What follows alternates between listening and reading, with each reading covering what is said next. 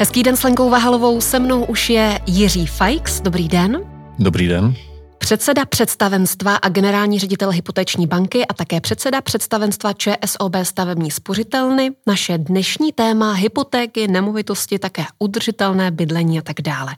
Tak jaká je aktuální situace s hypotékami a nemovitostmi?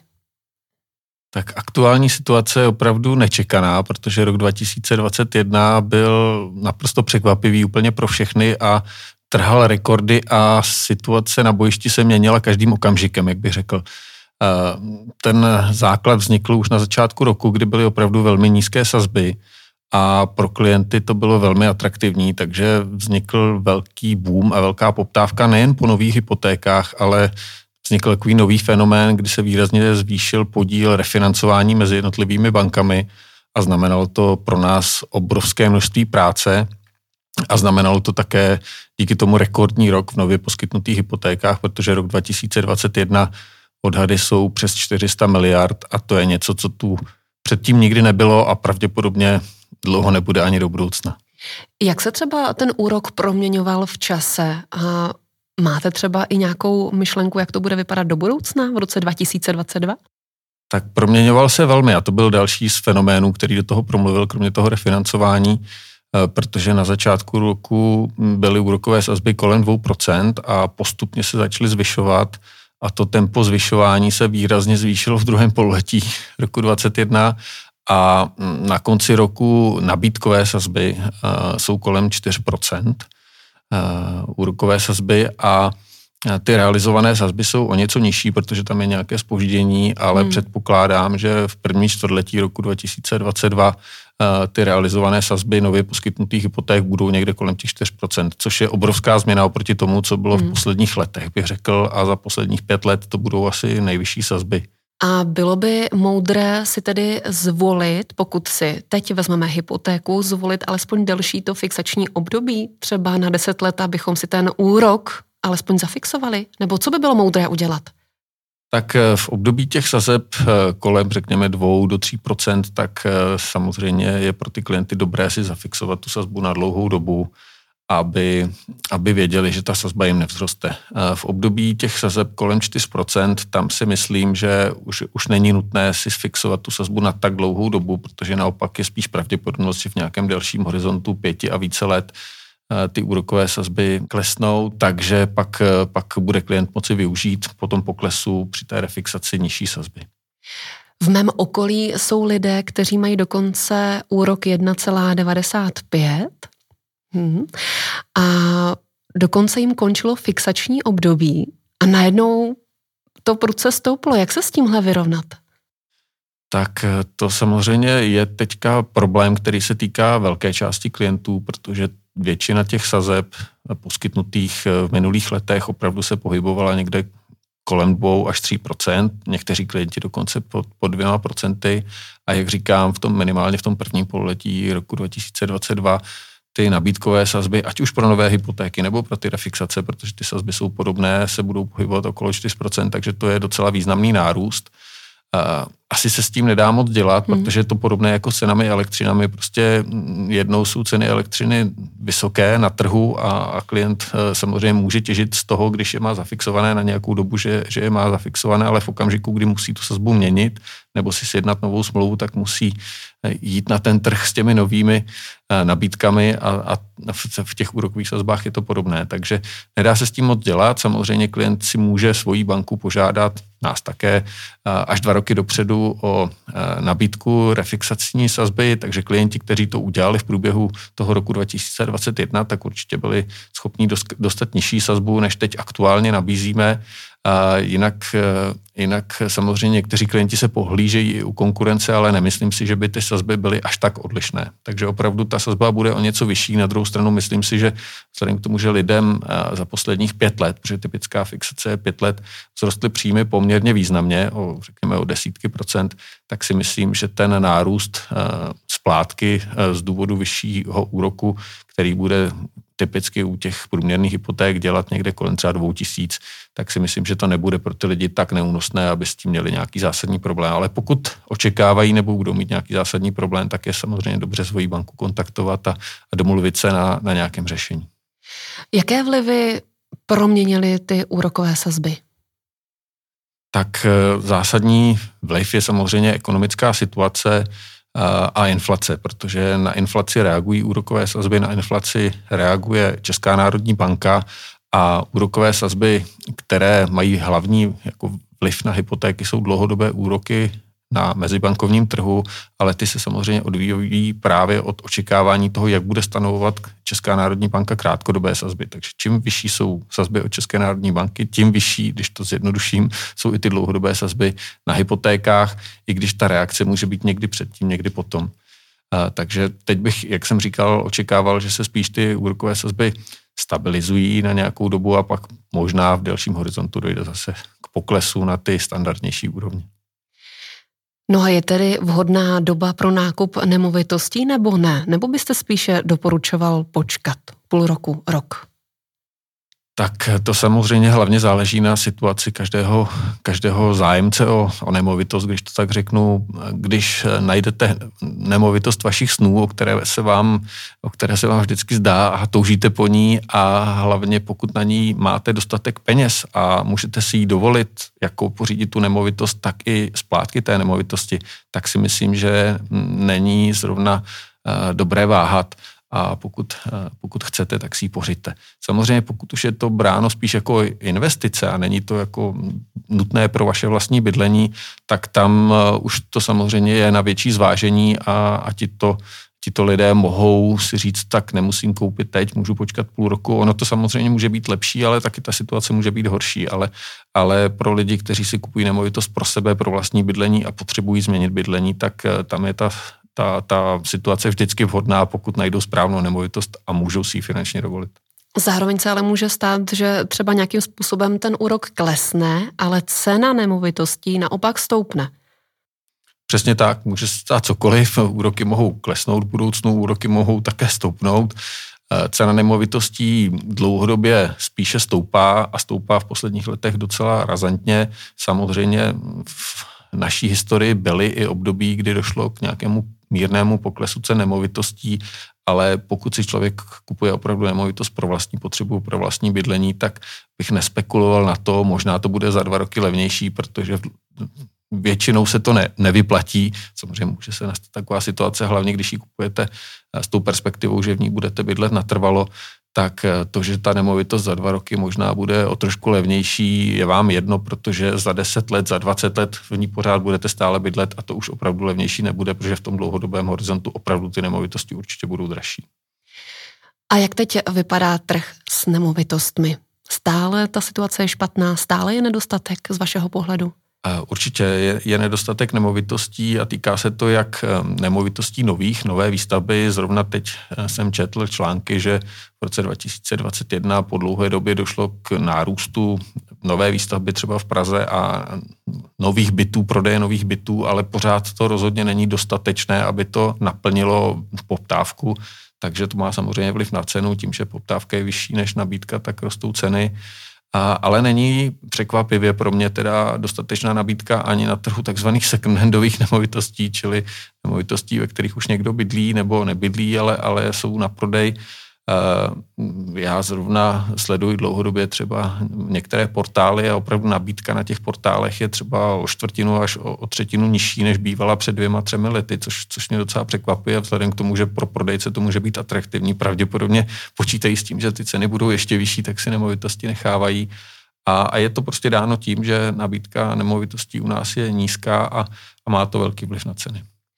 A říká se, že je velmi špatný trh s rekreačními objekty, s chatami a s chalupami a že to způsobila koronakrize, že se takzvaně vykoupili. Tak určitě to, co bylo v nabídce, to co, to, co lidé nabízeli na prodej, tak eh, ta nabídka je nižší, jinak těch objektů je samozřejmě víceméně stejně, nebo, nebo eh, bych řekl, že jich mírně počet stoupá, protože se stále staví chalupy nebo uvolňují chalupy na vesnicích ale lidé opravdu mají zájem. V Čechách je taková tradice, že máme hodně lidí, kteří bydlí ve městech, v bytech a chtějí mít něco na trávení volného času, takže mají nějakou druhou nemovitost, řada lidí pro rekreační účely a je to takový fenomén, i když, i když třeba v Belgii kolegové z KBC zase říkají, že u nich mají lidé druhou nemovitost u pobřeží, u moře, že tam také se jezdí rekreovat, takže asi není těch nemovitostí tolik, ale v každé zemi je prostě nějaká zvyklost. Ale zase je to dobře, protože jsou země, kde vesnice začínají být prakticky neobydlené a úplně se vylidňují Itálie, Španělsko, Chorvatsko, co není u moře, tak, eh, tak jsou prázdné ty vesnice úplně a u nás to tak není. U nás kamkoliv přijedete na vesnici, tak možná tam není tolik usedlíků, jako hmm. bývalo dřív, ale většina těch nemovitostí je nějakým způsobem využívána a lidé se o ně starají, takže i ti takzvaní Pražáci nebo Brňáci, podle toho, kde to je, tak, eh, tak ty nemovitosti často dokonce mají i hezčí a lépe opečované než ti místní. Z velkého města zkrátka prchají na venkov. Vy umíte nabídnout navýšení hypotéky až o 20%, než je doložený rozpočet stavby. Jaké to jsou podmínky, které musím jako klient splnit? tak eh, tou základní podmínkou je, že samozřejmě musí být dostatečné, dostatečná hodnota zajištění. Takže tohle samozřejmě připadá v případě, v úvahu v případě třeba, když máte stavební pozemek, který dáte bance do zastávy a ještě na něm něco stavíte, tak ta hodnota toho celého musí odpovídat tomu, aby jsme mohli profinancovat uh, částku, ale jinak právě je to děláno pro případy, když lidé si staví třeba sami nebo si poptávají více firm, tak aby nemuseli všechno dokládat, tak doloží vlastně 80% toho eh, těch nákladů v tom rozpočtu a 20% si mohou vlastně čerpat bez nějakého dokládání, což samozřejmě velmi zjednodušuje eh, tu stavbu a zacházení s těmi penězmi. A pokud eh, nakupujeme nemovitosti, dejme tomu, chceme koupit právě stavební pozemek a nebo už hotový dům, tak eh, v ideálním případě, abychom měli 20% vlastních prostředků nebo i více? Přesně tak, řekl bych skoro minimálně 20% hmm. prostředků, protože uh, často je, je důležité i jaké je ocenění té nemovitosti, ať už je to výstavba nebo, nebo stávající nemovitost. A banka poskytuje až 80% hodnoty toho ocenění, což se může stát, že opravdu to ocenění třeba kupujete byt za hmm. 7 milionů, ale banka ho ocení na 6,5 a my hmm. poskytneme 80% z těch 6,5, takže to je problém už potom. vám schází půl milionu a pak vám schází ještě něco, takže opravdu ne vždycky to je jednoduché. Teďka Česká národní banka od 1. 4. 2022 upravuje vlastně pravidla pro poskytování hypoték, kdy žadatelé starší 36 let vlastně už nemohou získat hypotéku na více než 80% hodnoty, ale naopak mladí právě, kde aspoň jeden ze žadatelů má do 36 let, mohou získat tu hypotéku až do 90% hodnoty toho ocenění. Takže, takže to jsou nová pravidla, která do toho vstupují. Myslím si, že to nebude žádné zásadní omezení toho trhu a uvidíme, jak se eh, eh, spustí nabídka hypoték pro mladé. Příklad. Pokud nemovitost bude stát 10 milionů, dejme tomu dům, je běžné, že klient má na účtě 2 miliony? Je to běžné, protože uh, takových hypoték poskytujeme tisíce a, a řada klientů si s tím umí poradit. Samozřejmě uh, neříkám, že 10 milionový dům si může dovolit každý, ale právě ti, co si mohou dovolit 10 milionový byt, tak většinou ty úspory mají a jsou schopni takto ty vlastní prostředky uh, pro tu hypotéku složit. Řekl bych, že ta situace je složitá právě zejména u mladých lidí a, a u těch hm, startovacích bydlení, a, kdy, kdy lidé opravdu začínají svoji kariéru, nemají ještě tolik naspořeno. Tady je zase typické, že těm lidem pomáhají nějakým způsobem rodiče, pra, prarodiče, příbuzní a to buď formou, že jim pomohou dát dohromady ty peníze, buď to jim spoří teda celý život nebo celé dětství, třeba nějaké stavební spoření nebo něco, anebo, nebo jim peníze poskytnou právě pro začátek, e, když si pořizují to bydlení. A stává se nám teďka už poměrně běžně a čím dál tím více, že rodiče nebo někdo z příbuzných poskytne svoji nemovitost, třeba dům nebo byt, jako dodatečné zajištění, protože v tom případě pak je možné, že když si pořizujete třeba byt za 5 milionů, tak na něj dostanete těch 5 milionů, protože eh, banka si vezme do zástavy nejenom ten kupovaný byt, ale ještě ten druhou nemovitost, třeba byt nebo dům rodičů a tím pádem potom ten eh, vlastně ukazatel hodnoty úvěru versus hodnota toho zajištění vychází na těch 80% a mohou dostat až 100%. Ale samozřejmě má, i tohle má své rizika, protože v případě, že potom není splácená ta hypotéka řádně, tak to ohrožuje nejenom bydlení těch mladých, ale bydlení těch rodičů, což ne vždycky je úplně příjemné. Teď téma udržitelné bydlení. Co vy osobně si představíte, když se řekne udržitelné bydlení? Tak udržitelné bydlení pro mě je hlavně bydlení, které je ohleduplné vůči přírodě a životnímu prostředí, ve kterém žijeme a myslím si, že toto téma je čím dál tím aktuálnější a v druhořadě je to vlastně bydlení, které je ohleduplné i vůči naší peněžence, což samozřejmě pro řadu lidí je také motivem, pro někoho dokonce primárním motivem, ale myslím si, že tyto dvě věci jdou velmi dobře dohromady a zejména v období, kdy rostou ceny energií, což je zrovna teď, a myslím si, že do budoucna to může být ještě uh, složitější s těmi cenami energií, tak uh, právě udržitelné bydlení, které je ekonomické, ale zároveň i ohleduplné vůči přírodě, uh, je čím dál tím větším tématem. Vy sám máte udržitelné bydlení, anebo pracujete na tom, abyste ho měl? tak eh, udržitelné, pracuji na tom postupně, já, já bydlím v bytě a, a když jsem si ho pořídil, tak třeba měl ten byt eh, dvojskla eh, v oknech a já jsem si tam pořídil trojskla, abych měl větší úsporu energie. Mám teda centrální stroj tepla, tak tam si úplně vybírat, vybírat nemohu, ale snažím se samozřejmě řešit i, i, i tu situaci energetické náročnosti té naší budovy a spotřeby. Byla to znatelná změna z dvojskla, nebo když jste přešel z dvojskla na trojsklo? Byla to znatelná změna, řeknu teda tím privárním důvodem pro mě bylo, že se, že se ta okna rozsila poměrně hodně a ten problém úplně zmizel. A proč pro ČSOB je důležité podporovat udržitelné bydlení? Tak eh, ČSOB ve spolupráci s naší mateřskou KBC to má vlastně ve své DNA, protože chceme Eh, prostřednictvím našich klientů šířit eh, osvětu a snažit se budovat povědomí o eh, ohleduplnosti vůči životnímu prostředí. Je to velké celosvětové téma a samozřejmě banky v tomhle mohou odehrát velkou roli, jak v osvětě, tak i v tom, že nějakým způsobem pomohou našim klientům řešit ochranu životního prostředí a budoucnost naší planety a, a proto se k tomu hrdě hlásíme a snažíme se být jedním, jedním z hlavních hráčů na našem trhu. Jaké podmínky musím splňovat, abych dosáhla na hypotéku na úsporné bydlení? Tak eh, ty podmínky jsou jednoduché a tou podmínkou je energetický štítek třídy A nebo B. Chtěli jsme, aby ty podmínky byly takto jednoduché, ale eh, budeme připravovat nějakou změnu těchto podmínek, ale v tuto chvíli platí. A s právě s udržitelným bydlením souvisí ta hypotéka na úsporné bydlení, ale možná bychom mohli zmínit i další produkty. Tak my máme nejenom hypotéku, ale máme v ČSOB i půjčku na úsporné bydlení a máme už dneska i půjčku na úsporné bydlení ve stavební spořitelně. Takže vlastně všichni členové naší skupiny mají uh, produkty, které pomáhají uh, úspornému bydlení a bydlení, které je uh, šetrné vůči našemu životnímu prostředí. Když už jste uh, zmínil energetický štítek, tak vysvětlete pro posluchače to, co to přesně je a co nám to o té nemovitosti říká. To je vlastně takové energetické vysvědčení vaší nemovitosti, vaší budovy, možná i vaší domácnosti, protože to říká o tom, kolik se tam spotřebuje energie, kolik jí unikne a jakým způsobem ta energie se do toho bytu nebo domu dodává. A tohle všechno dohromady se nějakým způsobem zakomponuje do, do, do hodnocení a potom právě vyjde hodnocení A až G podle toho, jak moc úsporné a, a šetrné k životnímu prostředí eh, to řešení je.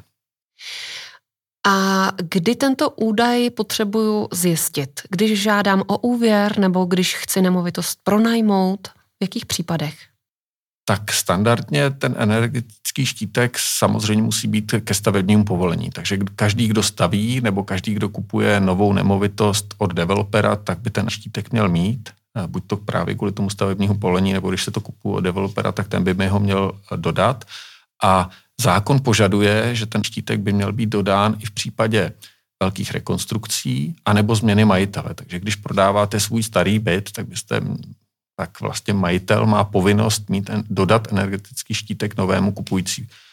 Často se to bohužel u nás obchází nebo zjednodušuje, realitní kancelář napíše zatím není třída G, eh, protože to vlastně nikdo po nikom nechtěl. Kupující to nechtěli, protože nevěděli, jakou to pro ně má hodnotu, nikdo to po nich nechtěl a stát to nějakým způsobem nehlídal zatím, jestli, jestli při těchto transakcích eh, ten štítek, přestože za to hrozí pokuta, jestli ten štítek byl vyhotoven. Eh, ta situace se postupně bude měnit, protože myslím si, že stát bude mít větší a větší zájem na tom, aby všechny budovy v České republice měly ten energetický štítek a zároveň právě v případě financování ze strany banky, banky budou postupně více a více požadovat, eh, aby ten energetický štítek byl dodán a banka ho měla k dispozici a mohla to do svého posuzování, poskytnutí toho úvěru zahrnout. Takže my teďka třeba nově už od letošního roku požadujeme štítek právě v případě výstavby. Pokud si zájemce půjčuje hypotéku na novou výstavbu, tak po něm to chceme, protože víme, že to bude potřebovat stejně pro to stavební povolení a nebude to pro něj problém. A stejně tak eh, víc a víc se bavíme s developery, aby nám ten štítek dodali, aby jsme byli schopni s tím pracovat. Ale když vznikají nové stavby, tak můj laický odhad je, že většinou se snaží, aby to byla třída A nebo B, maximálně C.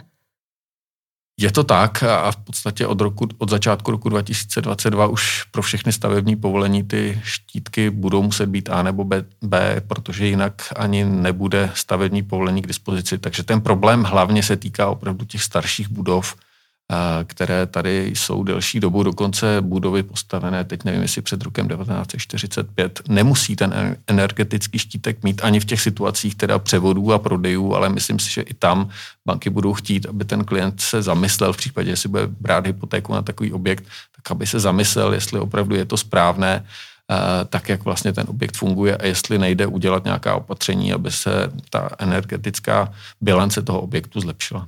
Třeba zateplení třeba zateplení, když ne na všech úplně historických budovách, hmm. to vypadá pěkně, ale vždycky se dají dělat nějaký, nějaká opatření, ať už hospodaření třeba vzduchové hospodářství, nové moderní kancelářské budovy samozřejmě mají všechny uh, rekuperaci vzduchu, a tepla ze vzduchu při větrání. Nevětrá se otevřenými okny, v domácnostech se ještě větrá otevřenými okny, ale právě třeba ten energetický štítek A, ani bez toho, aniž by tam bylo vlastně hospodaření se vzduchem tím, že se bude rekuperovat energie z větraného vzduchu, tak, tak vlastně ani není možné získat.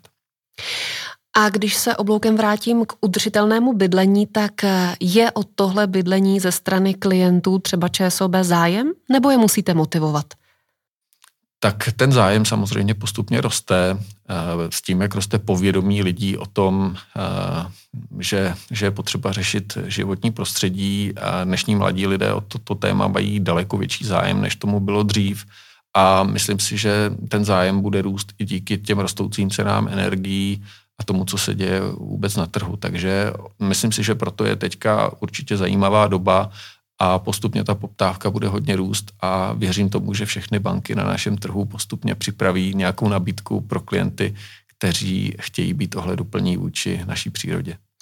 A ještě mě zajímá, jak vypadá spolupráce ČSOB se Svazem moderní energetiky a Centrem pasivního domu tak my dlouhodobě spolupracujeme s různými organizacemi, které právě propagují uh, uh, šetrné bydlení vůči životnímu prostředí a snažíme se hledat uh, snažíme se hledat další a další partnery. My jsme spolupracovali jako hypoteční banka dlouhodobě s Českým ostrovním domem, který se později přejmenoval na Český soběstačný dům, což je známá vlastně výstavba ostrovního domu eh, u Českého Krumlova, ale spolupracujeme i s dalšími organizacemi a tím smyslem je hlavně co největší osvěta, ale samozřejmě nabídnout našim klientům v případě, že mají zájem o, o takovéto bydlení, podporu informační ze strany nějakého našeho partnera. A nejenom informační, my už dneska máme i partnery, kteří jsou schopni nabídnout i řešení, třeba fotovoltaické panely, právě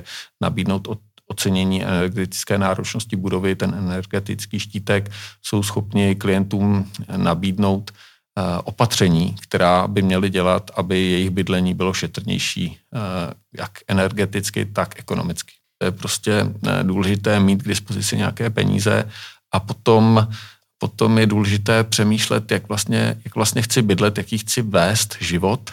Jestli chci vést kočovný, když to tak řeknu, chci měnit svoje bydliště, tak asi není úplně vhodné pořizovat si vlastní bydlení a to nájemní bydlení asi lepší řešení. Samozřejmě pokud jsem připraven a pořád v Čechách takových lidí je hodně žít na jednom místě a samozřejmě eh, tím nějakým způsobem eh, řídit svůj život, když to tak řeknu, tím, kde bydlím, tak, eh, tak určitě je dobré začít se na to připravovat a rozmyslet si, kolik si můžu dovolit, co si můžu dovolit a co bych vlastně chtěl. Samozřejmě ne vždy se sny stávají realitou a často nás ta realita musí trochu uzemnit, ale možná je dobré někde začít a pak se, pak se ta situace vyvine. Na druhou stranu průzkumy říkají, že Češi rádi bydlí ve vlastním, takže ten podnájem není úplně ideální tak ono je to samozřejmě příjemnější pocit, když mám nějakou jistotu, bydlím ve vlastním, i když samozřejmě ne pro každého je příjemný pocit mít, eh, mít sice vlastní byt, ale vedle toho mít velkou hypotéku a tu splácet a vidět, jak dlouho ještě ji budu splácet, ale Uh, někomu to vyhovuje víc, než, než platit to nájemní bydlení. Samozřejmě pokud už bydlím v tom svém a nemusím nic splácet, tak to je úplně ten cílový kýžený stav.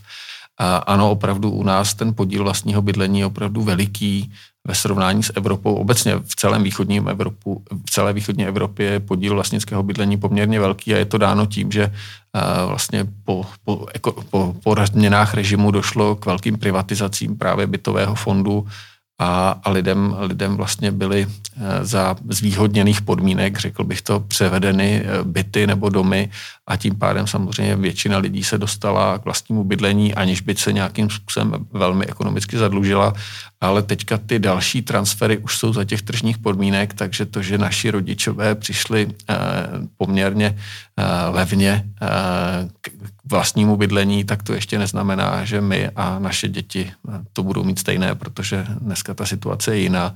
Takže pokud, pokud k tomu nepřijdeme dědictvím, k tomu, k tomu bydlení, tak samozřejmě si to musíme pořídit za vlastní prostředky a to už je náročnější. Máte ještě nějaký závěrečný tip k těm tématům, o kterých jsme mluvili? Napadá vás něco, co byste rád doplnil? Já si myslím, že ještě důležité je pro lidi, kteří by opravdu chtěli eh, do toho svého bydlení obtisknout vlastně svoji osobnost a, všechno, co chtějí, tak eh, plánovat to opravdu od začátku, protože eh,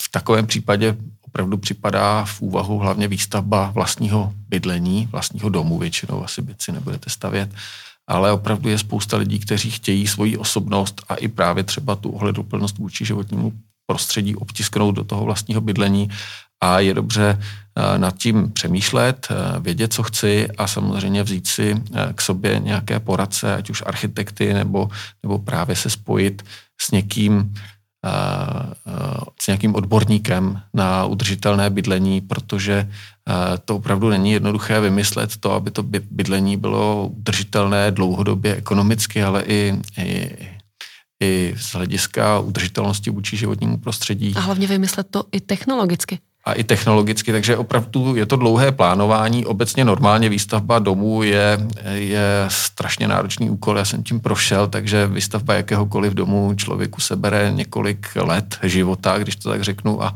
a plně ho pohltí a myslím si, pokud ten člověk chce mít opravdu to bydlení vymazlené a ohleduplné i vůči životnímu prostředí, tak to ještě povyšuje ten úkol. Takže opravdu e, není to jednoduché se do toho vrhnout, ale myslím si, že to uspokojení, které je na konci, tak za to určitě stojí.